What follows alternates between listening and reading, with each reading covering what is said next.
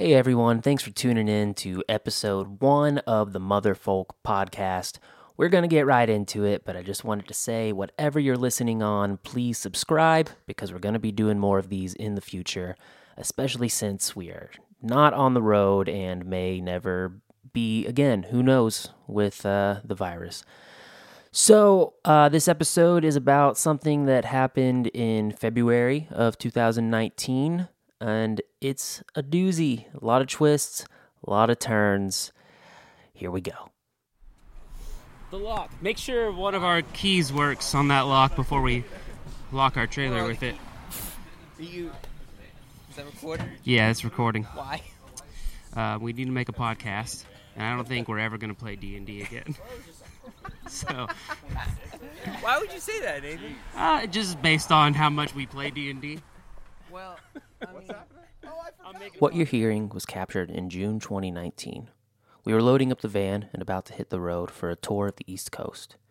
That tour didn't go so well, but it wasn't all for naught.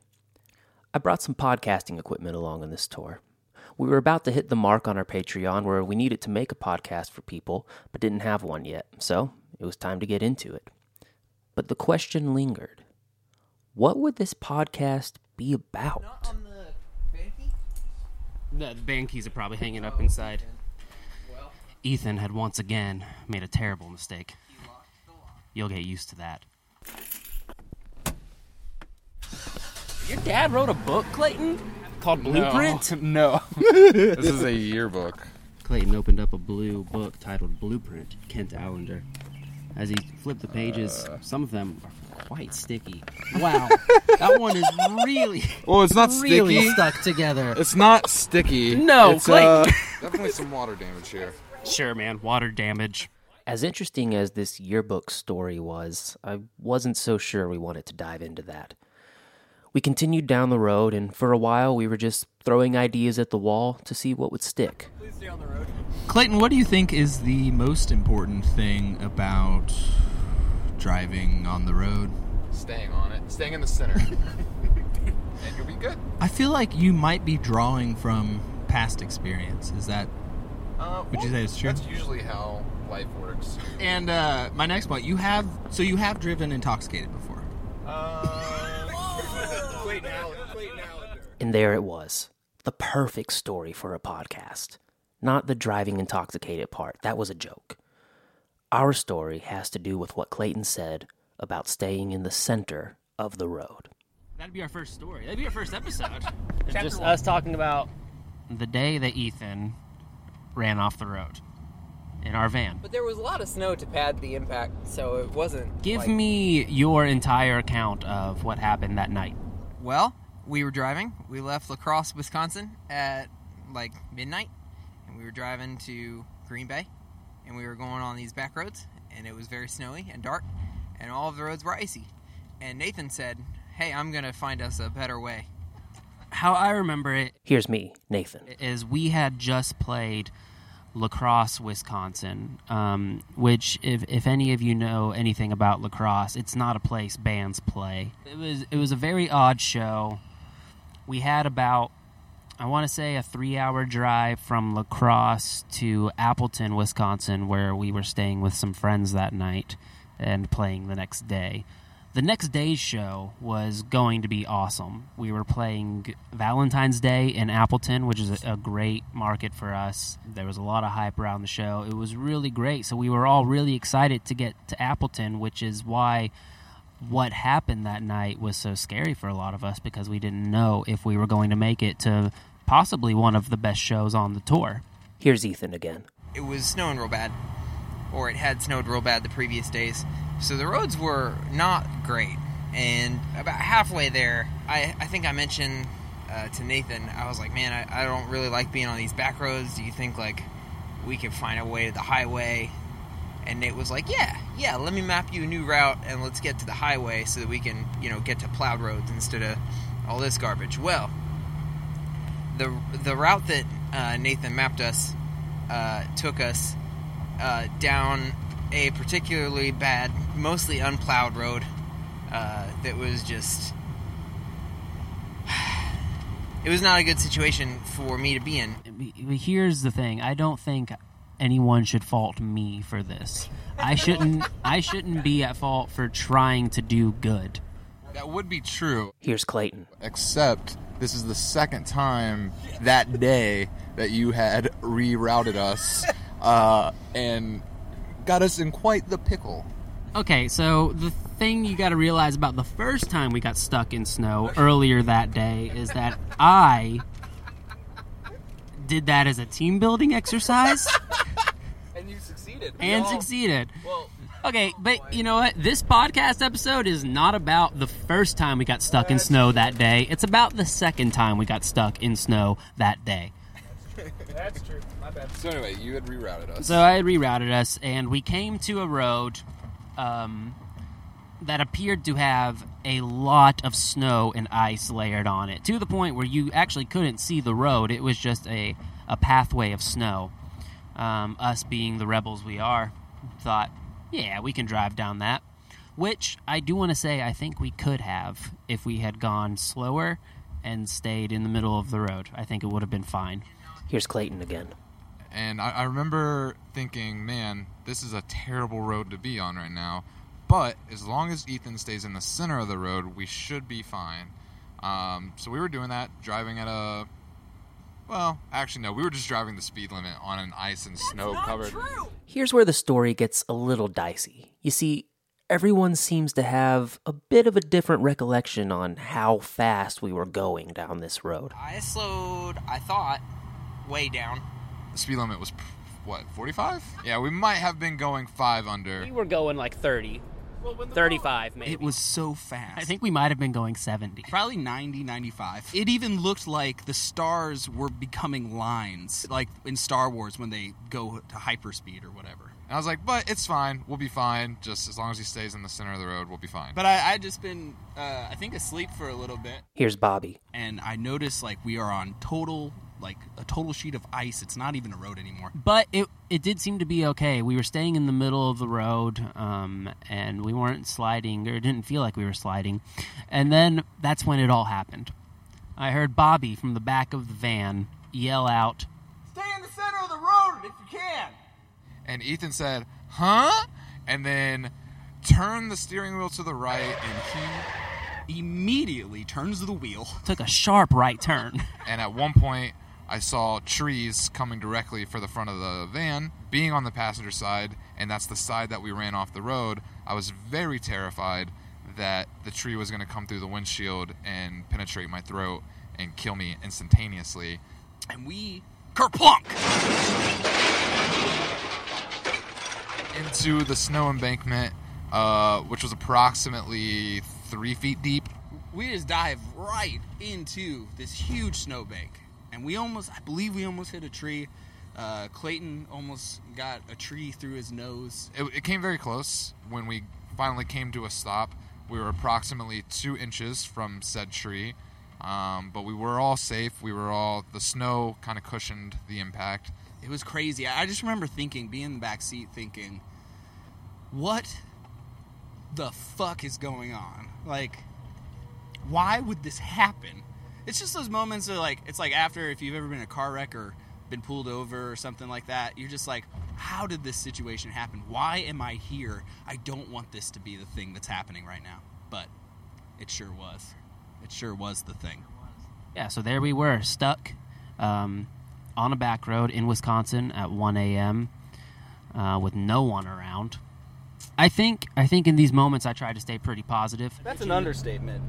Nathan, in emergency moments, stays so positive. Like, if it's not his fault, it's joking. It's like ridiculously positive. So much so that it makes everyone around him angry.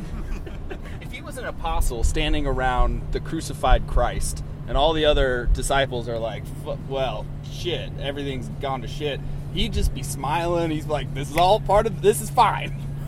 This is fine. But nothing was fine. We were stranded in the middle of nowhere. It was dark. It was cold. The snow was deep. We didn't know what to do. I remember uh, we called AAA, and they were like, "Yeah, we got your location. We'll send a, a truck out uh, as quickly as possible. but they they can only pull the van out. They can't pull out the trailer. So I'm like, bro, let's get back there. Let's unload the trailer. Let's pull it out ourselves. I think we can do it. We've done it before without snow. Um, so we unloaded the entire trailer into the middle of the road. Um, and then unhitch it from our van, and it was still pretty hard to pull out of the snow, from what I remember. But we got it done, and so then it was just our van stuck in the, in the ditch, um, and we waited for AAA, and we waited, and we waited, and we waited. No AAA. We sat there for an hour and a half, I think.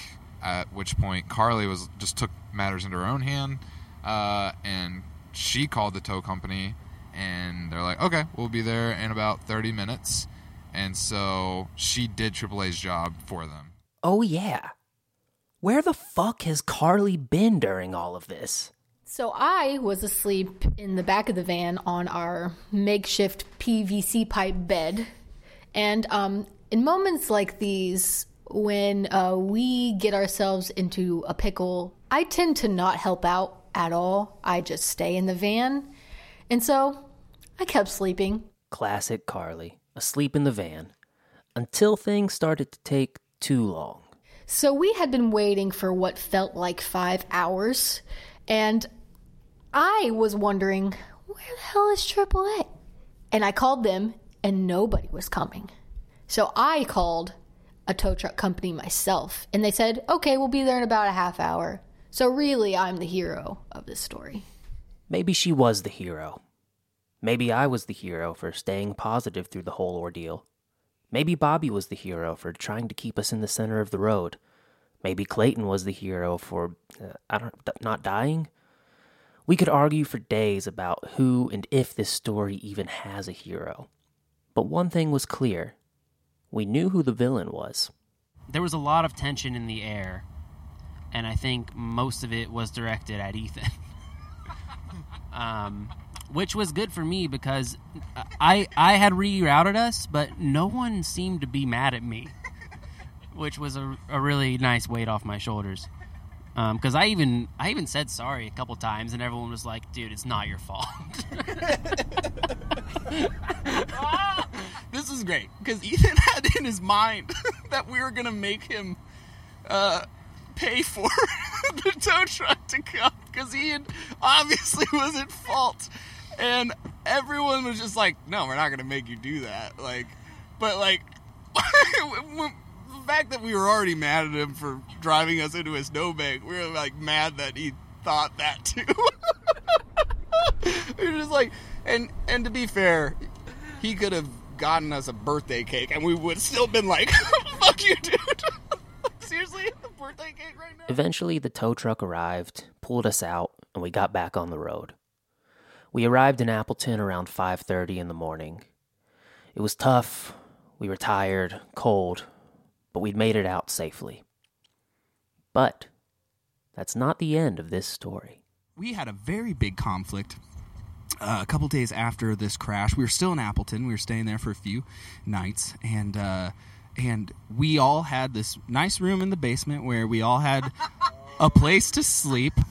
And um, and you know what? And it was so comforting when we got there that you know that initial uh, well morning after the crash um, because we all had a place to sleep. We were all excited about it. But here's the thing that sometimes sucks about sleeping on the road is that you have to deal with air mattresses. Am I right, guys? You have to deal with an air mattress or two. And air mattresses get very cold in the night. Um, you have to put two or three blankets underneath um, just so you can not feel the air so cold. So we all get in and we all have these air mattresses. At least that's the pretense. That's the understanding is that we all have to sleep on air mattresses. The next morning, we arise, we awake, and Ethan discloses to me, just me, not the group. He's like, I don't, I'm not going to tell anyone. As we're smoking a cigarette outside, tells me, uh, divulges that he has, uh, in fact, a real, mat- firm, nice, matter mattress, not a not a nothing mattress. And this really pissed me off. I was choosing my moment when I would tell everyone about your terrible betrayal. Um, But it was because we all had to sleep on stupid air mattresses, and he's the one that wrecked the van, and he got to sleep on a real mattress. Here's what Ethan has to say about the situation. Can you comment on why you felt so bold as to, after wrecking our van, take the best bed So without didn't- telling anyone? I didn't take the best bed. Everybody just folded into the room, and I laid down on it. And I didn't necessarily realize that all of your other beds were air mattresses. Bullshit. I just, uh, it was like five o'clock in the morning, and I had just wrecked a fan, and I wasn't really thinking a whole lot until the next night when you all started complaining about the air mattresses and how cold they were. And then I felt a little guilty, but not nearly guilty enough to speak up and say, uh, "Does anybody want this bed?" So, anyways, Here's Bobby again. that night we got pizza and it was really good pizza and i decided i took it upon myself to take all of my stuff and move it onto ethan's real bed and take all of ethan's stuff move it onto the air mattress. And i thought this was fine because you know what? You're taking turns at that point you know? Uh, you share things. I thought that was reasonable. Anyway ethan comes in. He's like oh no. And without talking about it or trying to solve the problem diplomatically, Ethan decides to start wrestling me. And I was so pissed off at him that I just start fighting. There's a great video of this. We'll include it in the show notes. When Bobby found out about it and decided to take the bed, I was annoyed because he didn't ask. he just moved all my stuff, and I thought that was kind of kind of wacky. To be fair, I w- want to make it known that you also did not ask to crash our van. You just did, um, without telling any of us, and I don't know, kind of the same thing. I was angry, so I did kind of fight back. But at a certain point, I realized like we're two grown men fighting over a bed. I'm not going to be a part of this anymore. And so I just, my body just kind of goes limp. You'd think that this is where the fight would stop and the joking would begin, but this is where things got much, much worse. And he has me in a chokehold and drags me in a chokehold off of the bed. And that was enough for me. and my favorite part about this story is that after it's all said and done, Ethan's like, "Hey man, if you really if you really like the bed, we can share it." I remember as a bystander thinking, wow, Ethan really overreacted putting Bobby in a chokehold like that. And this and I want everyone to know that Ethan has a history of doing that too. There was a time at Bobby's bachelor, bachelor party year in 2017 where Ethan put me in a chokehold while we were drunk and play fighting. We were all joking around, laughing like friends do, and someone said like, "Oh, let's let's wrestle." So I was like, "Yeah, let's wrestle. Haha, it'll be fun. We might like put our bodies together and, and struggle a little bit, like push each other back and forth uh, just a little bit." But almost immediately, Ethan got behind me and put me in a chokehold. I remember being as mad as Bobby was in his situation, thinking, "What the fuck? like, this is not what we were doing."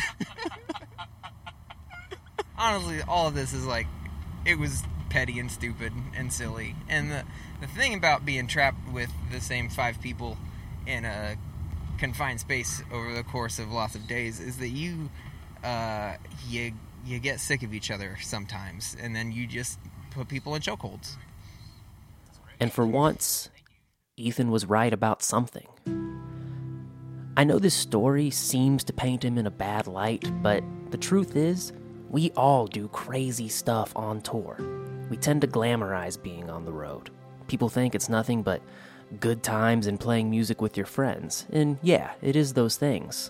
But the harsh reality is that touring is extremely hard. Imagine being stuck in a small space with the same five people for a month. Most of your time is spent riding in a shaky van trying to get to the next city on time. A lot of people think it's a great way to see the country, but the reality is, we never have enough time to see more than the venue and maybe the street around it. With all that said, you might be wondering, why do we even do it? Well, I guess in some weird, maybe twisted way, we love it. Getting to travel around and meet the people who our music is actually connected with is amazing. Yeah, it might be hard. We might run off the road sometimes. We might put our friends in chokeholds sometimes, but at the end of the day, there's no greater feeling than making a connection with our fans. So, as long as you all keep showing up, we'll keep showing up too. This has been episode one of the Motherfolk Podcast. Thanks for tuning in.